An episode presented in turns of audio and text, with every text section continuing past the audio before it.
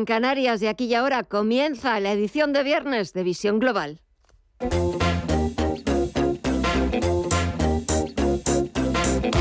Esto es Visión Global con Gema González.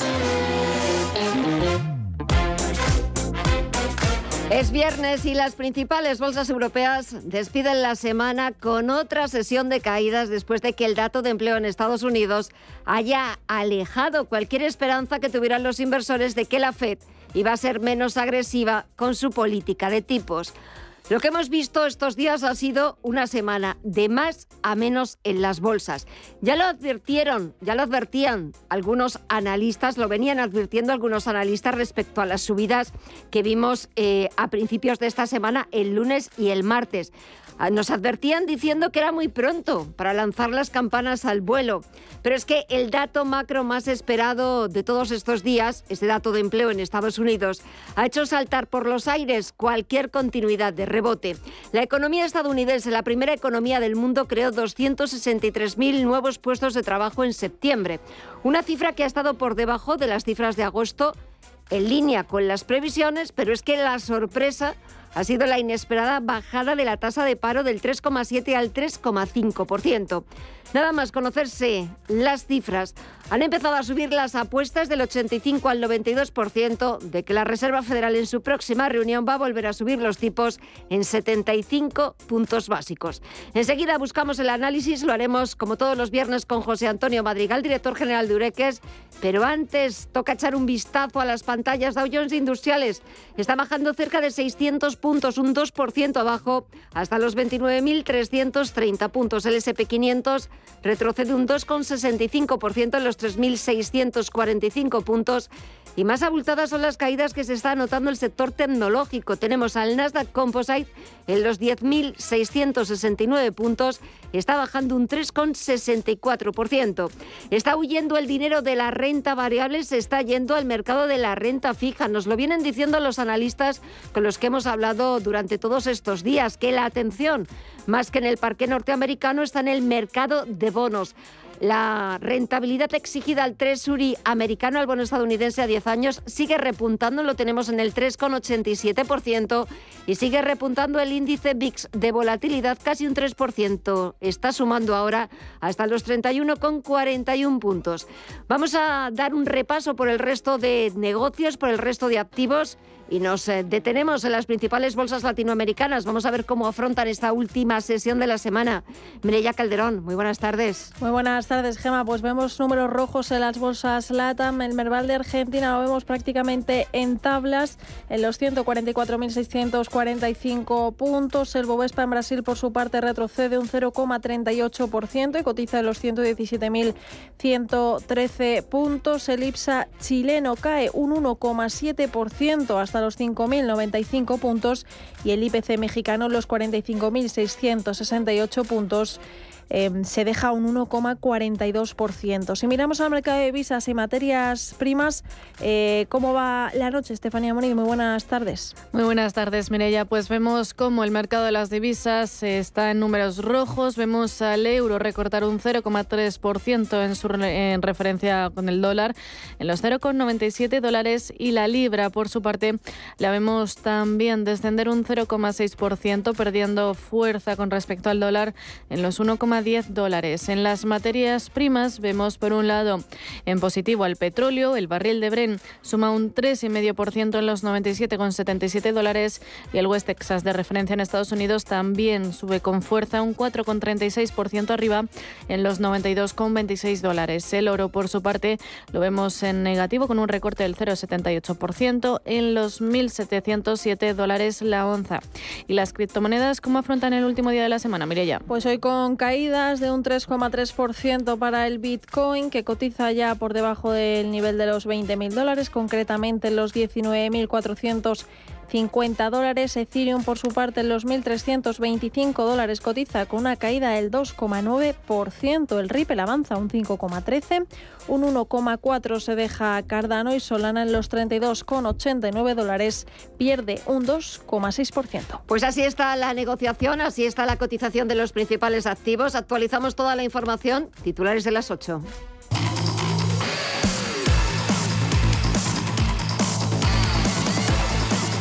Que empezamos con más detalles que no conocíamos de los presupuestos generales del Estado que contemplan un nuevo batacazo a las empresas. Y es que sin hablar antes con los empresarios, el Gobierno prepara una subida del 8,6% en las bases de cotización de los salarios más altos a partir de los 40.000 euros anuales. A esa subida hay que añadir un incremento adicional del 0,6 en el tipo de cotización hasta 2032. A la vicepresidenta económica Nadia Calviño le parece normal alinear las subidas de las cotizaciones máximas con el alza de las pensiones máximas.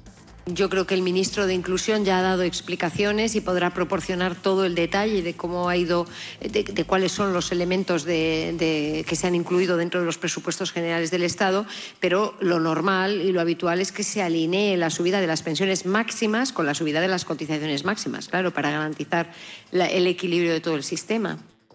La COE lo considera inadmisible. No entienden que se pida desde el Gobierno un pacto de rentas a los agentes sociales y al mismo tiempo el propio Ejecutivo tome decisiones a espaldas del diálogo social. Según la patronal, elevar las cotizaciones sociales y depositar una carga aún mayor sobre las empresas es un grave error con efectos nocivos sobre el empleo. Los sindicatos, por su parte, admiten que a ellos tampoco les han consultado. El líder de UGT, Pepe Álvarez, deja claro que las pensiones tienen que subir porque así está estipulado por ley. Si las pensiones suben, las bases de cotización tienen que subir para poder pagar las pensiones. Y en ese sentido, creo que además la ley de presupuestos permite un debate en el que la COE tendrá opción de hacer propuestas en, la tramitación eh, parlamentaria. Por tanto, a mí me parece que eh, desde los sindicatos, desde luego desde la UGT, eh, la subida que aparece en los presupuestos generales del Estado tiene una relación directa con la subida del coste de la vida y a la vez también con la subida de las pensiones que va a haber en nuestro país. Pepe Álvarez, que ha participado con un sordo de comisiones obreras en la concentración frente a la sede de la COE en Madrid para forzar a la patronal a sentarse a negociar subidas salariales que compensen la elevada inflación. Y advierten de que si no lo hace habrá mayor conflictividad social. Las movilizaciones continuarán el próximo 3 de noviembre con una manifestación en Madrid. Advierten de que o hay negociación o hay conflictos, o hay salarios o hay conflictos. Un sordo de comisiones obreras. Aquí el problema es que las empresas están repercutiendo los costes energéticos y los costes de las materias primas a los productos básicos de la cesta de la compra para mejorar sus excedentes y no subir los salarios para mejorar sus beneficios. Ese es el problema salarial que tiene España. Desde Praga, donde los 27 se han reunido en un Consejo Europeo informal para hablar sobre las consecuencias económicas y energéticas de la guerra de Ucrania, el presidente del gobierno español, Pedro Sánchez, ha querido lanzar un mensaje de unidad. Ocasión de comprobar que las consecuencias de la guerra sobre la inflación, sobre los precios de la energía, son problemas compartidos por el conjunto de países europeos y que es mucho más eficaz abordar estos problemas desde la unidad. Sánchez ha recordado que se ha tratado de una reunión informal de la que no ha salido ningún acuerdo concreto y que sobre todo han debatido sobre las propuestas presentadas hace unos días por la Comisión Europea, aunque ha reconocido que lo más importante es que la Unión Europea estudia ya una forma de limitar los precios del gas. Yo creo que ahora mismo están sobre la mesa distintas opciones, pero me parece que lo más importante es que por fin Europa eh, se abre a una intervención eh, en, el gas. Y yo creo que esto pues es una buena noticia porque bueno, pues antes éramos muy pocos los que predicábamos en el desierto ¿no? Esta, este tipo de intervenciones. Y en clave política, la militancia de Junts per Catalunya ha decidido romper la coalición con Esquerra y que el partido salga del gobierno de Pere Aragonés con el 55,73% de los votos. En un comunicado, Junts ha anunciado que el no a continuar en la coalición ha obtenido más del 50% de los votos frente al sí, que ha recibido un 42,39% de apoyo, mientras que ha habido un 1,8% de votos en blanco. Hasta 6.000 465 militantes han sido llamados a responder a la pregunta ¿Quieres que Junts continúe formando parte del actual gobierno de la Generalitat?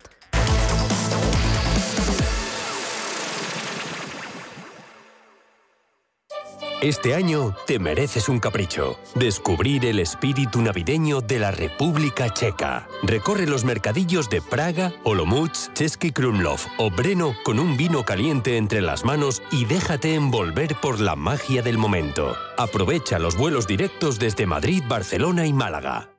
¿Te interesa la bolsa? Compra y vende acciones o ETFs con 0 euros de comisión hasta 100.000 euros al mes con XTB. Vente al broker mejor valorado por sus más de 400.000 clientes según Investment Trends y al mejor broker para operar según Rankia. XTB.es. Riesgo 6 de 6. Este número es indicativo del riesgo del producto, siendo 1 indicativo del menor riesgo y 6 del mayor riesgo. El análisis del día con visión global.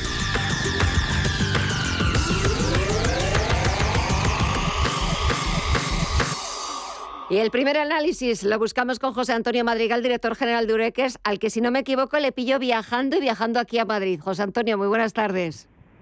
¿Qué tal? Muy buenas tardes, Gema. Te pillo viajando a Madrid, ¿verdad? Exactamente, me pillas en el AVE, viajando a Madrid. Mañana tengo curso en en, en, Madrid, en el, en el, Hotel Marriott. Sí. Y nada, pues vamos para allá todo el equipo. Bueno, pues eh, vamos a cruzar los dedos para que el AVE no nos dé ningún disgusto y no se nos vaya la, la cobertura. Bueno, parecía que la semana comenzábamos eh, de fiesta, lunes y martes, fuertes subidas a este y al otro lado del Atlántico. Parecía que queríamos dejar atrás el mes de septiembre, esos mínimos anuales que habíamos visto, sobre todo en la bolsa norteamericana, pero qué poquito nos ha durado. Ya, porque es que en realidad solo vemos que malas noticias. Yo pienso en la inflación ahora mismo, pienso en la subida de tipos, pienso en la guerra y también pienso en lo que ha pasado esta semana con el banco el banco central de Inglaterra, pues que ha tenido que salir al rescate, como todos sabemos, de, de, su sistema de pensiones, ¿no? De que el 70% tiene ahí su dinero y, y, para que no quebrara ha tenido que salir al rescate. Pero es que aquí no acaban las malas noticias. O sea, Aquí en Europa lo estamos pasando bastante mal, en Estados Unidos, en la bolsa también evidentemente, pero solo hay que ver los datos de, de Credit Suisse. Estamos hablando de un banco que está, eh, bueno, ¿por qué no decirlo? Pero está cerca de la quiebra. Es así porque hasta su ha dicho que estamos en una situación crítica y la verdad es que cualquiera que analice una compañía como esta verá en el año 2007 a hoy ha bajado un 95%. Es que tan solo en el último año ya ha bajado más de un 40%, a pesar del rebote que ha tenido esta semana y que de hecho hoy ha subido más de un 11%. Pero esto no quita que la compañía ha bajado un 95% en el último, prácticamente en los últimos 15 años. Por lo tanto, hay que alejarse de estas inversiones y cuando ¿Y cómo nos enteramos de que estamos en una crisis gorda? Bueno, pues en 2008 nos pasó con Lehman Brothers, que fue el primero de cientos y cientos de bancos que luego vinieron y quebraron y ahora pues parece que probablemente el primero sea Credit Suisse y ya veremos la que nos espera. Sí, porque cuando surgieron los rumores sobre el estado de salud financiera de, Credit Suisse, muchos enseguida, claro, eh, eh, en su cabeza hubo como una especie de, de conexión y ya volvieron a hablar de otro Lehman Brothers, otro 2008 encima. Ya, pero es que puede ser cierto. Es decir, cuando eh, las cosas. Eh, hay que entender que los bancos están sumamente apalancados. Esto significa que por cada euro que nosotros les dejamos, aproximadamente, ellos pueden conceder crédito por valor de 10. Entonces, esto quiere decir que si una persona viene y se lleva este euro, esta, este banco entra en quiebra. Hay que entender que la contabilidad en los bancos es contraria. Es decir, cuando nosotros depositamos un euro al banco, ese euro del banco es un pasivo. ¿Qué quiere decir? El banco nos debe a nosotros ese euro. Por lo tanto, en su contabilidad está en el pasivo. ¿Cómo crea un activo? Bueno, pues los bancos centrales les permiten apalancarse con ese euro. Es decir, ese euro, ellos crean dinero digital y son capaces de dar, pues 10 euros. ¿Qué ha ocurrido? Pues que eh, si viene alguien y se lleva ese euro, automáticamente el banco entra en quiebra porque lo único que tiene es dinero prestado y no tiene nada para valor refugio, no, no tiene nada para capitalizar ese dinero, por lo tanto, automáticamente entraría en quiebra. ¿Qué va a pasar? Pues que vendrá otro banco, y eh, ojo porque estamos hablando, Credit Suisse no es un banco pequeñito o una caja rural como existían antiguamente. Eh, estamos hablando de un banco que se conoce como un banco sistémico. Un banco sistémico quiere decir, pues eso, pues que detrás no solo está el banco, no solo hay dinero, es que hay, hay fondos de inversión, es que hay acciones, hay un montón, un montón, que eh, incluso deuda a países. Es decir, la, la, que se puede montar podría ser tremenda. pero realmente este sería el inicio de una gran crisis que nos podría llegar eh, pronto. Siento ser eh, hoy tan pesimista, sabes que me gusta ser optimista. Sí, es verdad. Y también tengo, también tengo una noticia para darte positiva, Venga, si la ¿cuál? quieres. ¿Cuál? Hombre, es- claro. Venga, y, con- y- y si quieres la semana que viene la, la- la hacemos más amplia Perfecto. porque es una noticia pa- para, para hablar mucho tiempo de ella. Y es ¿Cuál? la inversión en agua. En agua. Anda. Invertir en agua. Esto que puede parecer eh, raro, hay que Sí. entender que agua dulce solo tenemos el 3% de- del agua total que existe. Y de este 3%, eh, más del 70% está congelada. Entonces, la realidad es que a- al final lleva- llegamos a tener mm, 0, poco de agua eh, para consumo, para, para animales, para productos agrícolas, es, decir, para agricultura. ¿Qué quiero decir con esto? Pues que realmente las compañías de agua en el futuro lo van a tener muy bien. De hecho, eh, los, los futuros que ya existen en Estados Unidos sobre el agua están en máximos históricos. Hay compañías eh, de, invertidas tanto en Estados Unidos como aquí en Europa que están cerca de máximos históricos y que invertir en ellas nos hace obtener rentabilidad, no como ahora mismo desgraciadamente está ocurriendo con el sector tecnológico o con el sector bancario, ¿no? Con estas grandes compañías que están bajando, bajando y bajando y sin embargo un bien de, de primera necesidad como es el agua, pues puede hacer que de aquí unos años sea un bien muy, muy precioso. Ahora cualquiera abre el grifo, sí que en, España estamos viendo en algunos sitios que hay cortes de suministro en momentos puntuales y ahora mismo, pues con ese con, con esa bajada que ha habido en, el- en los, en los pantanos, eh, de, de que estamos en mínimos hasta que empiece a llover de nuevo, bueno, pues la realidad es que eh, todas las estructuras que hay son muy antiguas, muy obsoletas. Entonces, Ujú. Hay que hacer una... eh, eh, todo lo que tenga que ver con el agua va a ser un, un futuro tremendo y en bolsa van a ser grandes empresas cotizadas. Algo que no nos paramos a pensar, que lo Ujú. utilizamos o lo bebemos varias Claro. veces al día y Sí, que son- no nos hemos parado Fíjate. a invertir en ellas. Y, y si somos si quieres, af- la semana que viene Por supuesto, la semana que viene lo ampliamos, pero lo que decías de que pues, a veces no somos conscientes de utilizar el agua, nosotros que afortunadamente pues, somos afortunados, porque es cierto que también el agua, eh, eh, no sé dónde leía, que podría llegar a, a- a provocar eh, esa mm, tercera guerra mundial o la escasez de agua, o que cada vez también por ese calentamiento global, cada vez también todos los países van a ir y claro, cada vez va a ser más necesaria es- ese agua. Me parece una idea mm, estupenda eh, lo de Es que invertir dato- en agua. dato, sí, Gemma, dime. un dato, Gema, súper interesante, y es que en 100 años Sí, hemos multiplicado el consumo Claro. por 8. claro. Es decir, o sea, el crecimiento de la población ha conllevado con ello Claro. un mayor consumo de agua, evidentemente, ya no solo para los, los humanos, también para los animales y la agricultura.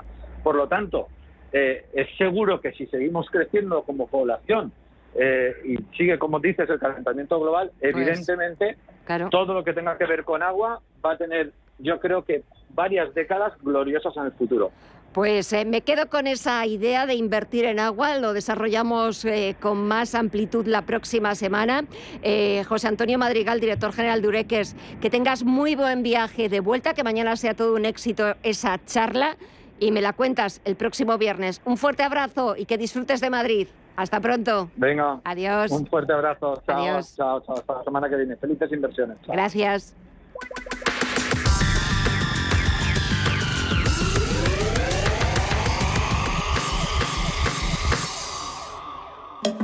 Vive el otoño en el corte inglés.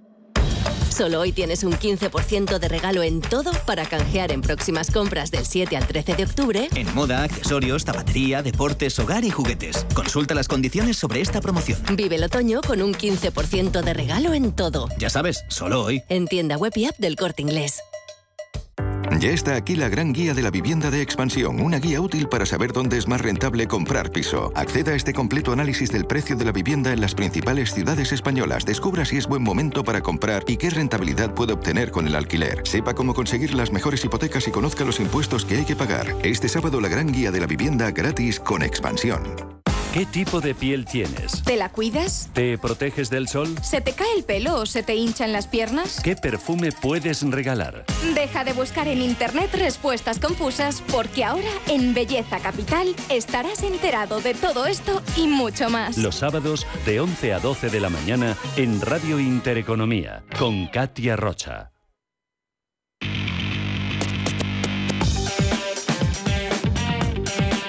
Información internacional. Ahora es momento de echar un vistazo a las portadas de los principales diarios internacionales. Empezamos en el Reino Unido con The Times, porque recoge la opinión de varios expertos militares que pronostican que la guerra de Ucrania podría terminar en Navidad.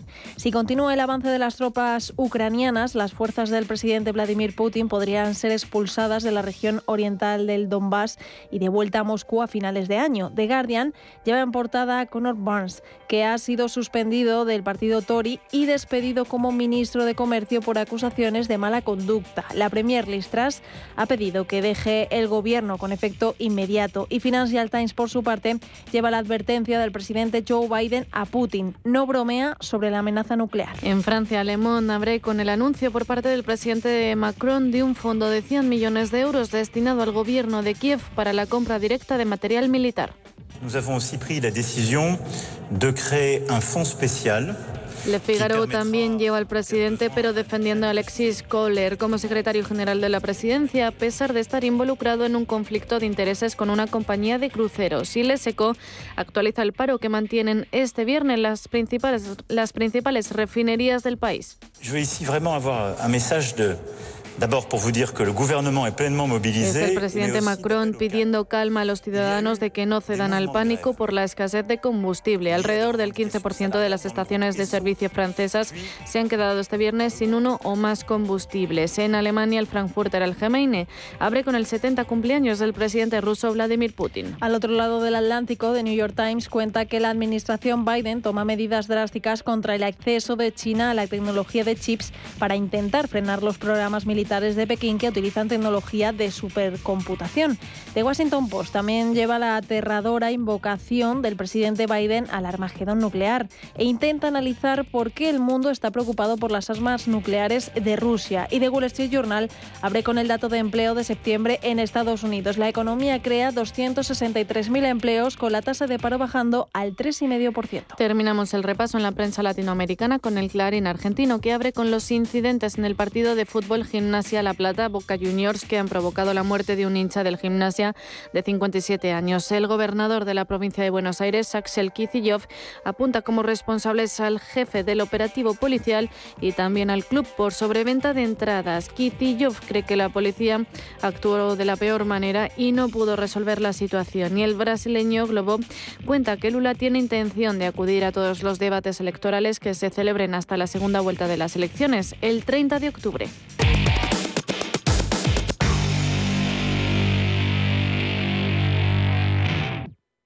¿Buscas oportunidades de inversión en Estados Unidos? Futuros y opciones sobre el SP500, Dow Jones, Nasdaq 100. Contratos tan populares como los microfuturos oro y plata. Entra en ebroker.es y descubre los futuros y opciones de CME Group. ebroker.es. Reinventando el trading. Producto financiero que no es sencillo y puede ser difícil de comprender. Muévete con Alquiver y preocúpate solo por tu negocio, sin sorpresas, sin penalizaciones y con todo incluido en una sola cuota. Visita alquiver.es y elige tu vehículo. Hoy en día encontrar la herramienta que pueda resistir el paso del tiempo es fundamental en la renta fija. Es por eso que MFS Investment Management adopta un enfoque Active 360. Visite mfs.com barra Active 360.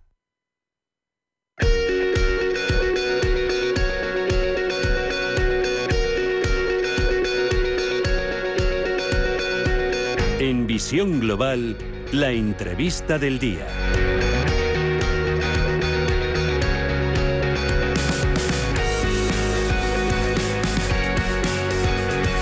Bueno, pasan 25, van a pasar 25 minutos de las 8 de la tarde, una hora menos en la comunidad canaria, que yo ya quiero adelantarme unos segundos, pero es que tengo muchísimas ganas de presentarles a nuestros dos invitados, porque para mí es un verdadero placer el hablar de un milagro el hablar de un cuento de hadas como es el que les vamos a contar a continuación. Y ese cuento de hadas, ese milagro, tiene dos nombres y luego también hay un tercero y encima están, son vecinos nuestros, están muy cerquita de aquí, de donde está eh, la sede de, la radio, aquí cerquita de la calle Velázquez 105.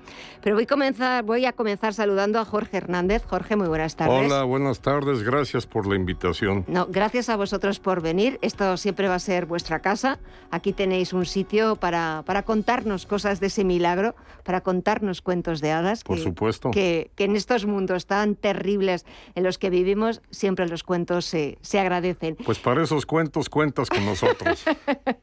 bueno, y sigo contando también con Pablo Cerezo. Pablo, muy buenas tardes y bienvenido también. ¿Qué tal? Buenas tardes, muchas gracias. Bueno, y ese milagro, ese cuento de hadas es la librería Pérgamo, la librería más antigua de Madrid que, bueno, pues ha vivido momentos mm, dramáticos, momentos eh, muy tristes eh, porque bueno, pues salió en todos los medios de comunicación, eh, pues las hermanas que, lo llevaban pues, no podían afrontar y, pues claro, la decisión terrible. Yo me imagino cuando llevas un negocio que has heredado de tus padres con tanto esfuerzo, con lo que supone abrir ese cierre todos los días, el tener que echar el cierre valga la redundancia, porque no puedes afrontar los pagos porque la situación te sobrepasa, que las dos hermanas hayan tenido que eh, verse en esa situación a mí me parece terrible, porque es que creo que todos deberíamos ponernos en su situación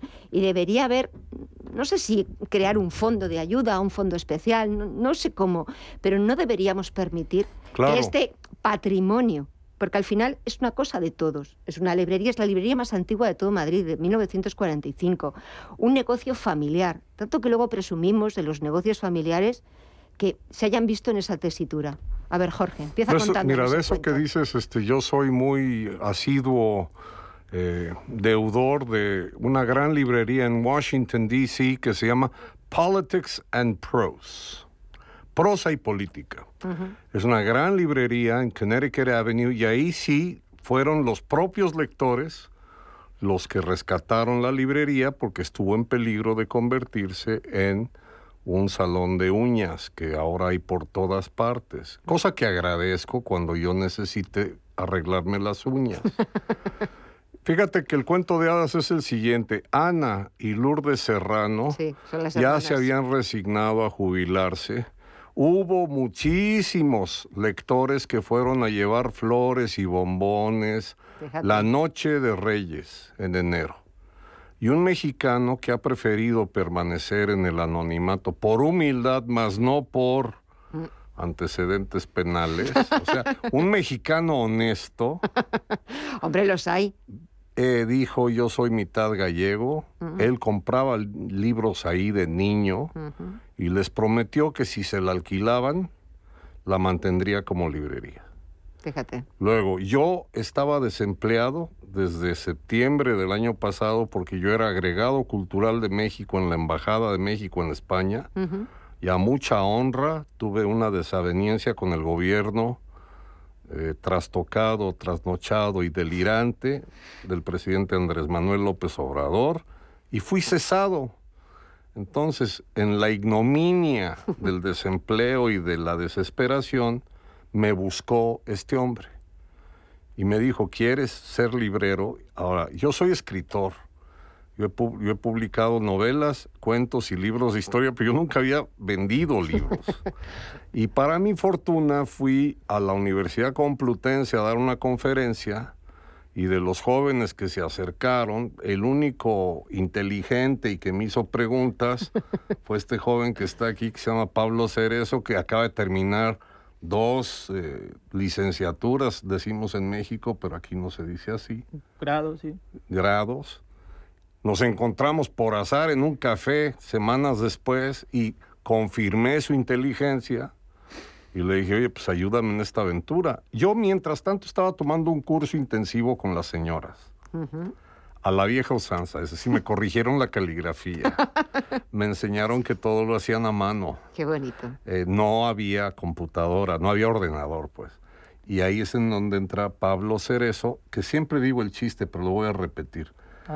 La librería es la más antigua de Madrid porque cerraron las anteriores.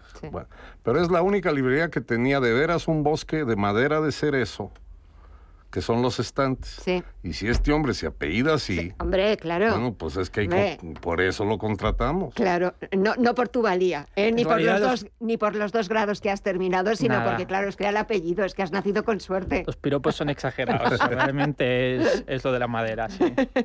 No, es, es una bendición que además, como mexicano también hay que decirlo, España puede jactarse, aunque no lo crean los propios españoles, del sistema de precio único. Es decir, a, a nosotros lo que nos ayuda es que comprar el libro en Pérgamo te cuesta lo mismo que en los grandes almacenes o en las grandes librerías. Entonces, mejor ven y ayúdanos a nosotros. Claro. Si es que en realidad te va a salir lo mismo, cosa que no pasa en México. En México te sale muchísimo más barato ir a los grandes almacenes, como en Estados Unidos, Barnes Noble y demás, y por eso han tronado todas las librerías entrañables, las librerías históricas. Pero fíjate, me contabais antes, eh, antes de entrar en antena, que lleváis muy poquito tiempo, ¿vale? Dentro de, de este mundo tan fascinante, pero también tan difícil, que es el mundo de ser librero, de amar los libros por encima de todo. Eh, Pablo, que, y sí, Pablo, que no sé, ¿cuál es tu experiencia? O sea, tú estás en la universidad, acudes a escuchar a, a- a Jorge y de repente te metes en esta aventura, casi sin quererlo ni beberlo, aunque ya tu apellido ya iba dando pistas, ¿eh? perdóname, ¿eh? tu apellido ya iba dando pistas y es que tenía que... ¿Qué es, qué es ser librero para ti? Bueno, Jorge habla mucho de lo del agua de azar y yo creo que esto es el ejemplo perfecto. O sea, además, aún a día de hoy me pregunto, porque coincidimos en una terraza y yo le vi justo después de la conferencia, porque yo había tenido una clase de conducir que se me dio pésima. Me dio por darle un paseo de camino a casa y me lo, y, y me lo encontré y unos meses después nos embarcamos, en esta, nos embarcamos en esta aventura. Y por ahora han sido, vamos a hacer cinco semanas esta, este sábado. Está siendo una aventura mm, riquísima, muy exigente, porque pues lo que tú comentabas, hay una parte del negocio que es, que es muy bonita, que es poder recomendarle a alguien, poder vender por primera vez eh, la Isla del Tesoro, ¿no? poder vender a Gabo, poder vender a tanto que hemos vendido, eh, las tertulias que se dan, que es un poco lo que comentaba Jorge. Podemos competir con las grandes plataformas, entre otras cosas porque tenemos algo que ellas quizás no tienen, que es la conversación, es la Es la tertulia, cercanía. es la cercanía. Claro. Es que yo creo que a veces, eh, y sobre todo después, no sé qué opinión tenéis vosotros, pero yo creo que después de la pandemia, después de, de esos dos años terribles, eh, encerrados, confinados, eh, cuando bueno, pues el mundo se nos vino un poco encima, porque nadie imaginábamos que un bichito o un eh, pues pudiera tumbar Un al mundo, murciélago. ¿verdad? Pudiera Una baba de claro, murciélago. pudiera tumbar al mundo y al mundo entero, no solamente pues a los países. Pero, ¿sabes qué nos salvó? Y siempre nos salva lo que está en los libros. Sí.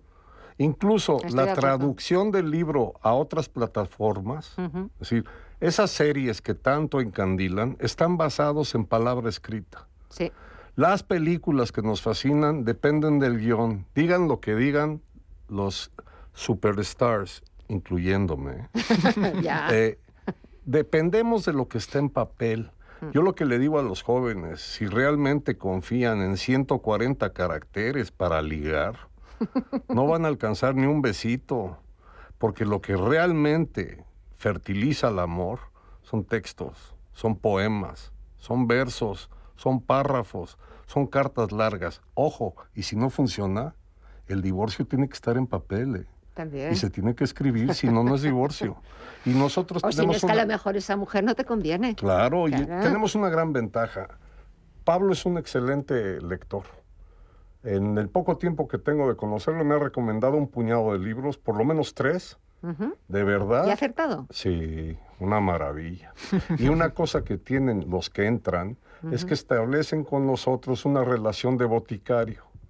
han pedido ayuda casi psicoanalítica. Claro, eso es lo que te iba a decir, lo que os iba a decir, que durante el tiempo de la pandemia es verdad que yo lo, siempre me pongo en primera persona, a mí me, salvaron eh, los libros, me salvó el leer, el meterte en esos, en esos mundos cuando no, no podía salir o eran contadísimas las ocasiones en las que podía salir, pero que eh, aparte de eso, de que siempre los libros, el, el olerlos, el, el manosearlos, eh, ese comercio de proximidad, que después es verdad que se ha intentado impulsar pues desde el Ayuntamiento de Madrid, desde otras distintas instituciones, de ese comercio de Madrid, ese pequeño frutero, el tendero, el que te vende el pan, pero también el librero.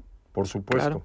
¿Verdad, Pablo? Sí, no, total. Además. Aparte esa, esa conexión, perdón, que, eh, que, establecéis lo que has dicho, que al final no eres solamente un librero que aconsejas un libro, sino que estableces una relación, que es estar como, pero a ti qué te gusta, y es al final conocer a esa persona. Sí, total. Además, normalmente cuando hablamos de la cultura, sí lo solemos relacionar con algo muy personal, y uno va al cine y, uno tiene sus pelis sí, favoritas. Cada uno tenemos nuestros gustos. Pero luego, por ejemplo, solo hay una cosa mejor que ir al cine, que es luego las cervezas con los amigos comentando la película, ¿no? Y pasa lo mismo con la literatura, yo creo, que solo cuando uno, uno lee, pero uno lee también para compartirlo con el resto luego. Entonces. Los sábados, por ejemplo, en Pérgamo son muy divertidos, viene mucha gente y, se establecen verdaderas tertulias y nosotros intentamos recomendar en la medida de nuestras posibilidades y nos recomiendan mucho también. O sea, siempre es una relación de cercanía y en ese sentido que comentabas al principio, ¿no? También hemos aprendido, yo estoy aprendiendo muchísimo de literatura, ¿no? Que eso es un, bueno, evidentemente gracias a Jorge, que es, que es un erudito, pero también a muchísima gente que viene y por eso también nuestro plan en un futuro, esperemos que más cercano que lejano, es empezar a hacer eh, clubs de lectura, eh, presentaciones de libros, hacer de, de Pérgamo un, encuentro y que sea un, núcleo cultural. Claro. Ahora, me parece un objetivo maravilloso. Por lo ¿eh? pronto ya le pusimos rueditas a los mostradores pesadísimos muebles que eran inamovibles. ¿Habéis conservado los muebles? Sí, pero eran inamovibles antes porque como Hechos de cerezo. es que funcionaba a la vieja usanza, que es que el lector entraba, mm. pedía el libro y la librera o el librero te surtía tu receta. Ahora no, ahora ya pueden entrar y movilizarse por todos lados, tomar los libros, olerlos, y en donde antiguamente se conocía como el infierno, que era la trastienda, hemos decidido poner a niños eh, literatura juvenil e infantil. Es decir, somos Herodes. Hemos mandado a los niños al infierno.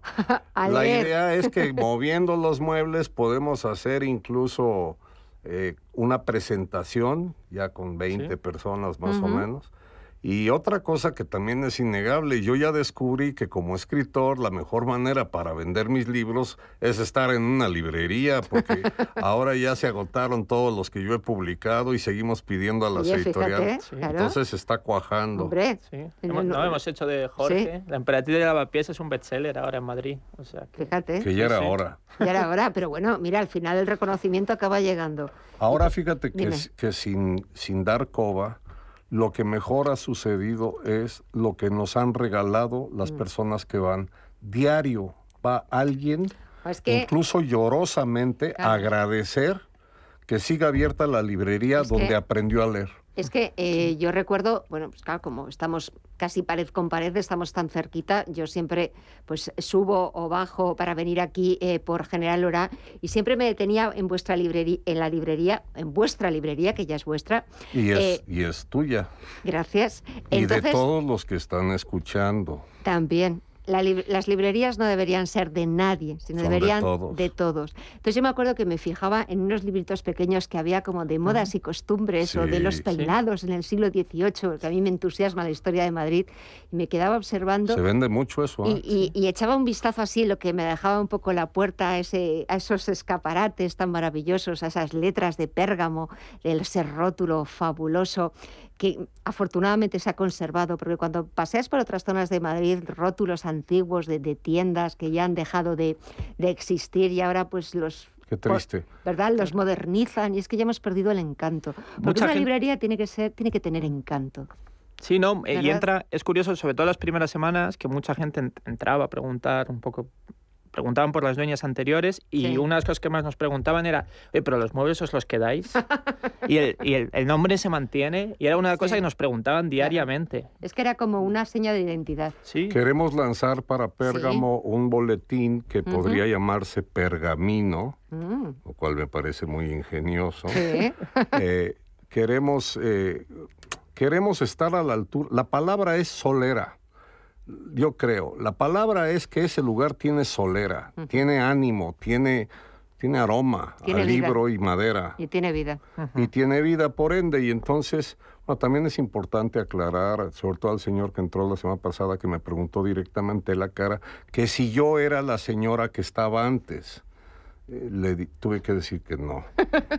tuve que decir que soy hombre, que tengo bigote, me estoy dejando la barba y que lamentablemente no soy ella, pero sí quiero honrar todo el trabajo que hicieron ellas y el padre, porque el lugar siempre ha sido librería.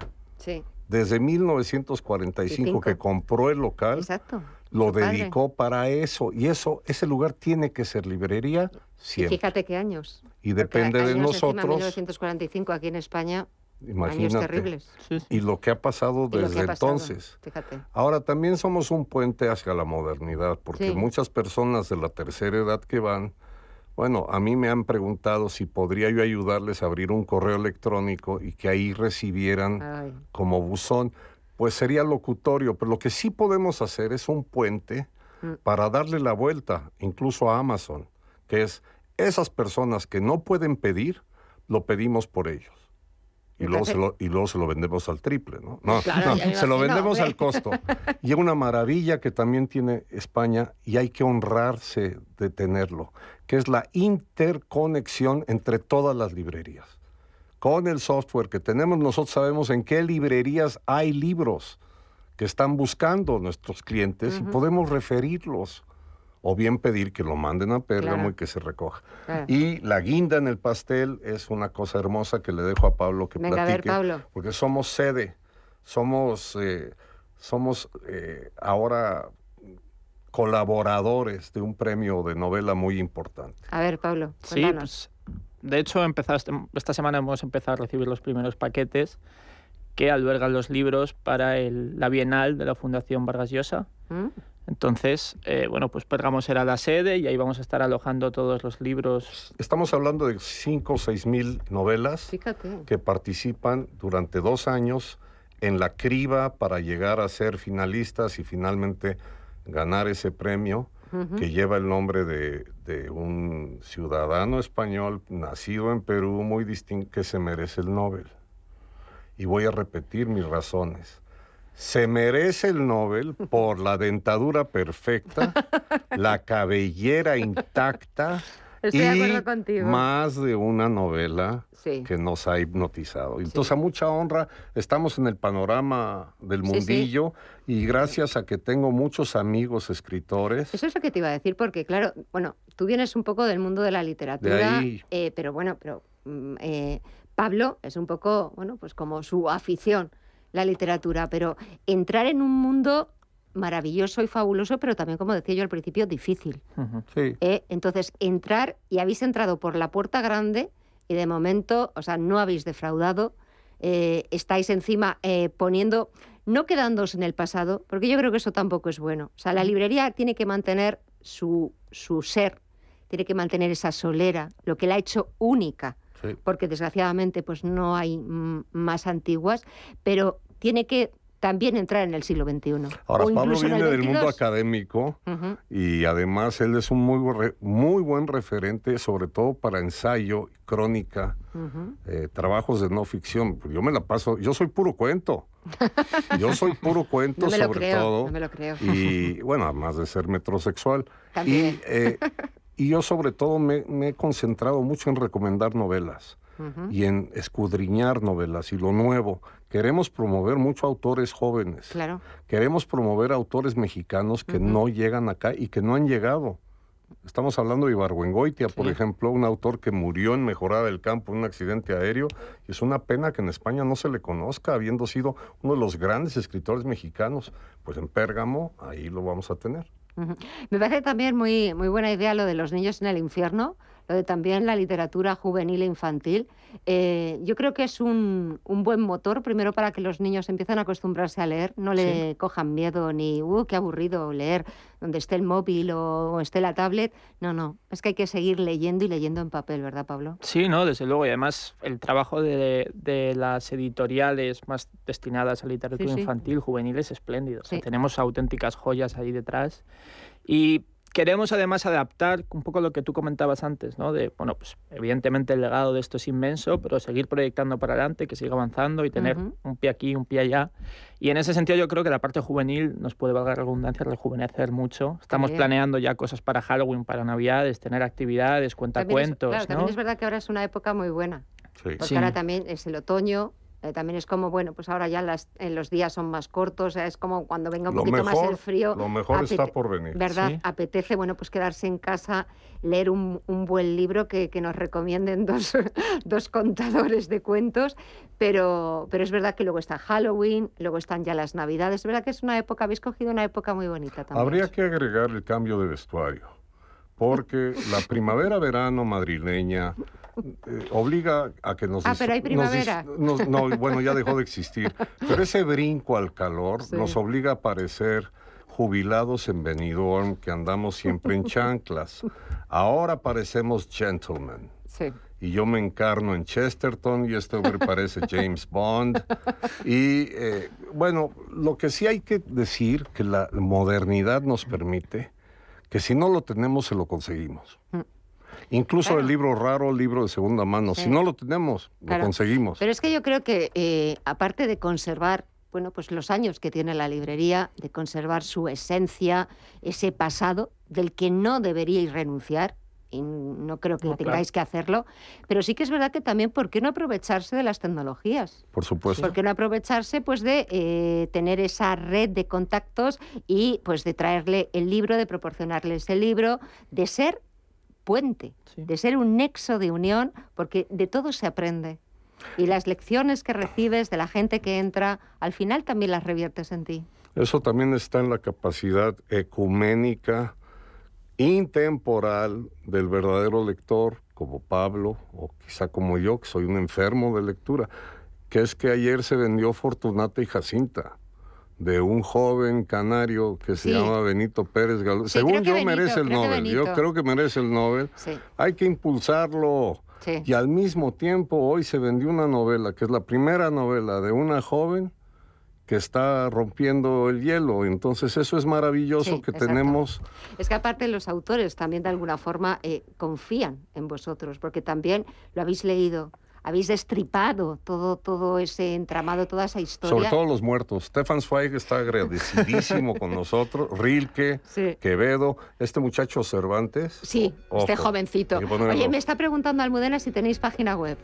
Estamos en ello, la vamos a lanzar dentro de poquito, pues yo creo en un par de semanas debería de estar lista. General Hora 24. Aquí a la vuelta de la esquina. Y redes sociales, Pérgamo barra baja LIB, LIB. Jorge Hernández, Pablo Cerezo, gracias por contarnos cuentos. Gracias a ti, te esperamos ahí. Gracias. Perfectamente, ahí estaré y muchísima suerte. que no la vais a necesitar, pero bueno, y a seguir eso, creando cuentos y contándolos. De verdad ha sido un placer teneros aquí. Hasta pronto. Adiós.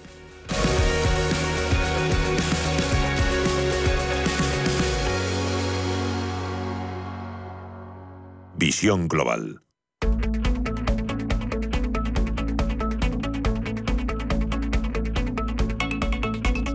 En Visión Global, Agenda Cultural. Vamos a por el segundo fin de semana del mes de octubre y como siempre repasamos los planes para el fin de semana para empezarlo de la mejor manera posible. Y como siempre, comenzamos por las carteleras.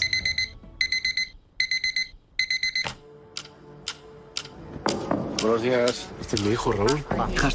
A ver, la policía se ha llevado a una niña esta mañana. La cuestión es que yo no sé si se han llevado a la niña a un centro, si han detenido a la madre. Le pueden quitar la custodia. Necesito encontrarla hoy, sí o sí. ¿Qué vas a hacer si no la encuentras? Empezamos con En los márgenes, un suspense dirigido por Juan Diego Boto y en la que intervienen Penélope Cruz, Luis Tosar y el propio Juan Diego Boto, entre otros. No puedo perder este trabajo. Es que no depende de mí. Pues vámonos antes de que venga. Que me echen, que está en mi casa. En los márgenes es una película sobre la familia, el amor y la solidaridad. La cuenta atrás de tres personajes con tres historias entrelazadas que tratan de mantenerse a flote y sobrevivir a 24 horas claves que pueden cambiar para siempre el curso de sus vidas. Lo he hecho todo mal, amiga. No he hecho nada mal, para nada. La película explora el efecto que una situación de estrés económico tiene sobre las relaciones personales y cómo el afecto y la solidaridad pueden ser un motor para salir adelante. Sola. La cosa está muy jodida, Raúl. Vas por ahí prometiendo a todo el mundo que le vas a arreglar la vida, esto, lo otro. Pero tú no has cumplido Un emocionante viaje a contrarreloj en los márgenes de una gran ciudad.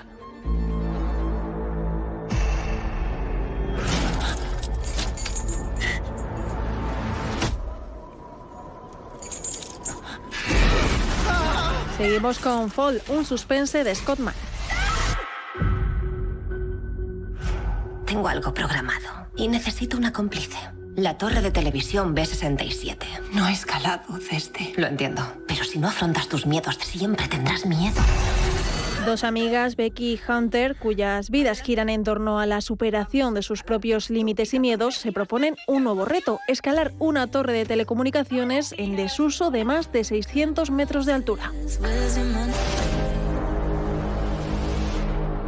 Es la hostia. Joder, Hunter, ¿en qué nos has metido? Pero en su ascenso, a pesar de su experiencia en el campo, las dos mujeres se encuentran atrapadas en la torre y obligadas a sobrevivir sin recursos y bajo un sol abrasador. ¿Puedes explicarme por qué tu perra está en mi cama? Como no venías nunca, le di tu habitación. ¿De acuerdo? Vamos ahora con una comedia, Baila con la vida. He largado y lo he dejado todo. ¿Has hecho bien? ¿Qué me estás llamando? ¡Burguesa! Dime que no te quedarás mucho tiempo. ¿Podemos calmarnos un poco? Tras 30 años de matrimonio, Sandra descubre que su marido Paul le está siendo infiel con su mejor amiga y esto hace que decida dejarle inmediatamente y abandonar el hogar que había creado junto a él. Próximas actividades del club. Hay un asilo. ¿Algún voluntario? ¿Dani? Los viejos no. ¿Por qué? ¿No es contagioso? Por si acaso. Como resultado, no le quedará más remedio que volver a sus orígenes y regresar a la casa de su infancia, donde vive su hermana Dani.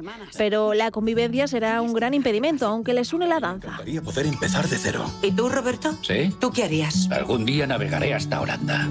Pensaba que no querías bailar en público. ¿Has cambiado de opinión? Sí. El baile se convertirá en una vía de escape para ambas, quienes conocerán a Roberto y Lucien. Así comienzan una nueva etapa las hermanas y una nueva forma de vivir la vida. La poesía árabe. Cortesanas. Enamorados. Deseo, deseo y más deseo. Continuamos con una historia de amor y deseo, un drama romántico. La universidad. No es fácil, pero bien. Eso sí, solo hay tías. Sofisticadas, elegantes. ¿De dónde eres? De Túnez. Hablas muy bien el idioma. ¿Y tú hablas árabe? Es un Ahmed, de 18 años, es francés de origen argelino. Creció en los suburbios de París y en los bancos de la universidad conoce a Farah, una joven tunecina llena de energía recién llegada de Túnez. exacerbado de ciertos textos. ¿No te conviene el curso de la señora Morel? Me lo tengo que pensar aún. ¿Me enseñas un poco el sitio? ¿Qué sitio? Ya sabes, París. Mientras descubre un conjunto de literatura árabe sensual y erótica que no sabía que existía, Ahmed se enamora profundamente de esta chica y aunque está literalmente abrumado por el deseo, intenta resistirse a él.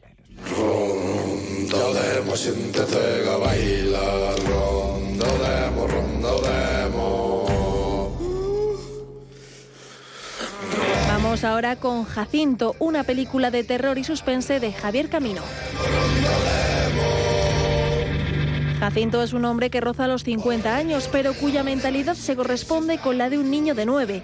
Vive con sus padres en Mayú, una ruinosa localidad en el medio de las montañas de Lugo, y son los tres únicos habitantes que quedan en el pueblo. Jacinto ha fabricado un mundo de fantasía en el que es el monarca absoluto, pero todo se trunca con la llegada de una nueva pareja de vecinas, Alex y Ana, dos oscuras artistas de una banda de back metal llegadas desde Suecia en busca de un lugar solitario donde grabar el nuevo disco de su banda. Siempre buscamos la felicidad. Son los sueños de nuestra niñez. Aquellos en donde volamos, en donde nos sumergimos. Eso lo podéis lograr. Bienvenidos a Parque Salvaje. Y acabamos con una peli para ver en familia, Parque Salvaje. ¡Esos cachorritos son una monada! Le conté a papá cuál era mi deseo y dijo que podía hacerlo. Se abre un nuevo y emocionante lugar en Pine Tree Mountain que ofrece una experiencia legendaria. Tengo pelo y mogollón. No será difícil si trabajáis en Llevando un brazalete que altera los genes, los clientes pueden transformarse temporalmente en una gran variedad de animales. Vic descubre que Wildlife organiza un concurso con un gran premio y decide participar. Forma equipo con Bumble y un misterioso hombre llamado Leon y gana el torneo de forma sorprendente. Una emocionante aventura.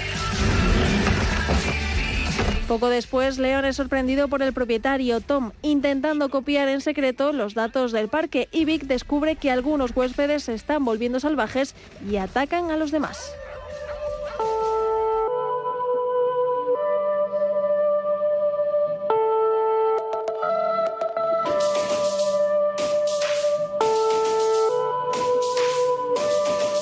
Fuera de las carteleras, el espacio 5.1 del recinto ferial de IFEMA, Madrid, acoge del 8 de octubre al 7 de marzo el estreno mundial de Desafío Dalí, una inmersión personal en el universo daliniano a través de un innovador modelo de producción expositiva. Un viaje sensorial y multimedia que se extiende más allá de la visita, ofreciendo un nuevo concepto de experiencia artística único en el mundo y que acogerá 160 obras del autor en formato digital, empleando tecnologías como realidad virtual y aumentada.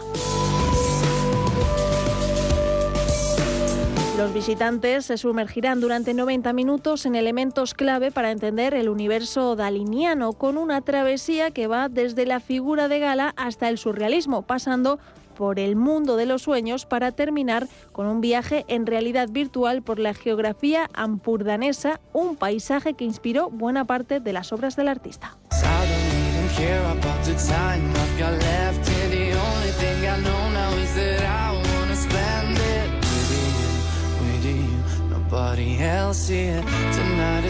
Y acabamos con estreno musical de Maneskin con The Lonelist.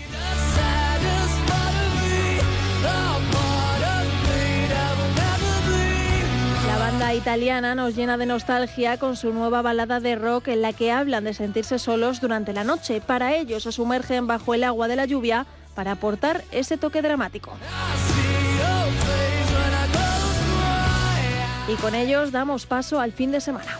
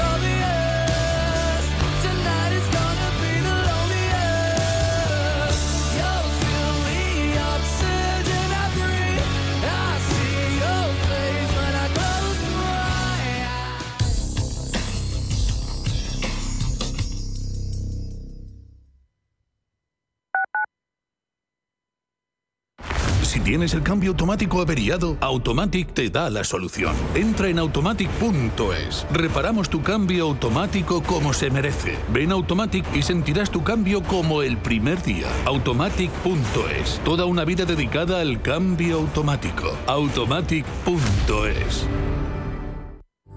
La Hora de Miguel Ángel es un programa dedicado a la salud y la prevención de enfermedades. Con un lenguaje claro y sencillo, te explica cómo llevar una vida saludable. Todas las noches a la una y media de la madrugada en Radio Intereconomía. Inversiones inmobiliarias Grupos Eneas, cesiones de créditos, inmuebles en rentabilidad, compra, reforma y venta. Infórmese en el 91 639 0347 o en info@eneas.com. Inversiones inmobiliarias Grupos Eneas. Cuando estás a 40 grados tirado en la cuneta con el coche abarrotado esperando una grúa mientras ibas rumbo a tus vacaciones. ¿qué seguro elegirías? ¿Cuánto queda?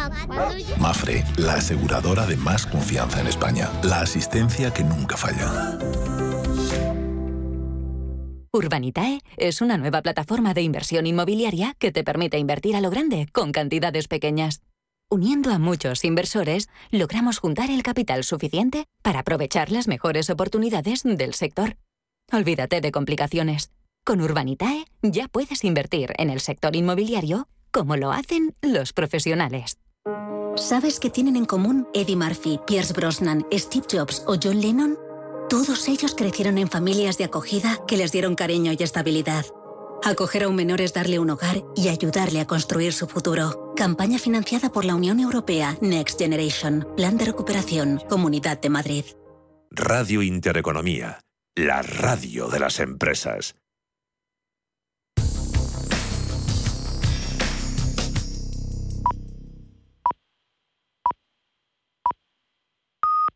Son las nueve de la noche.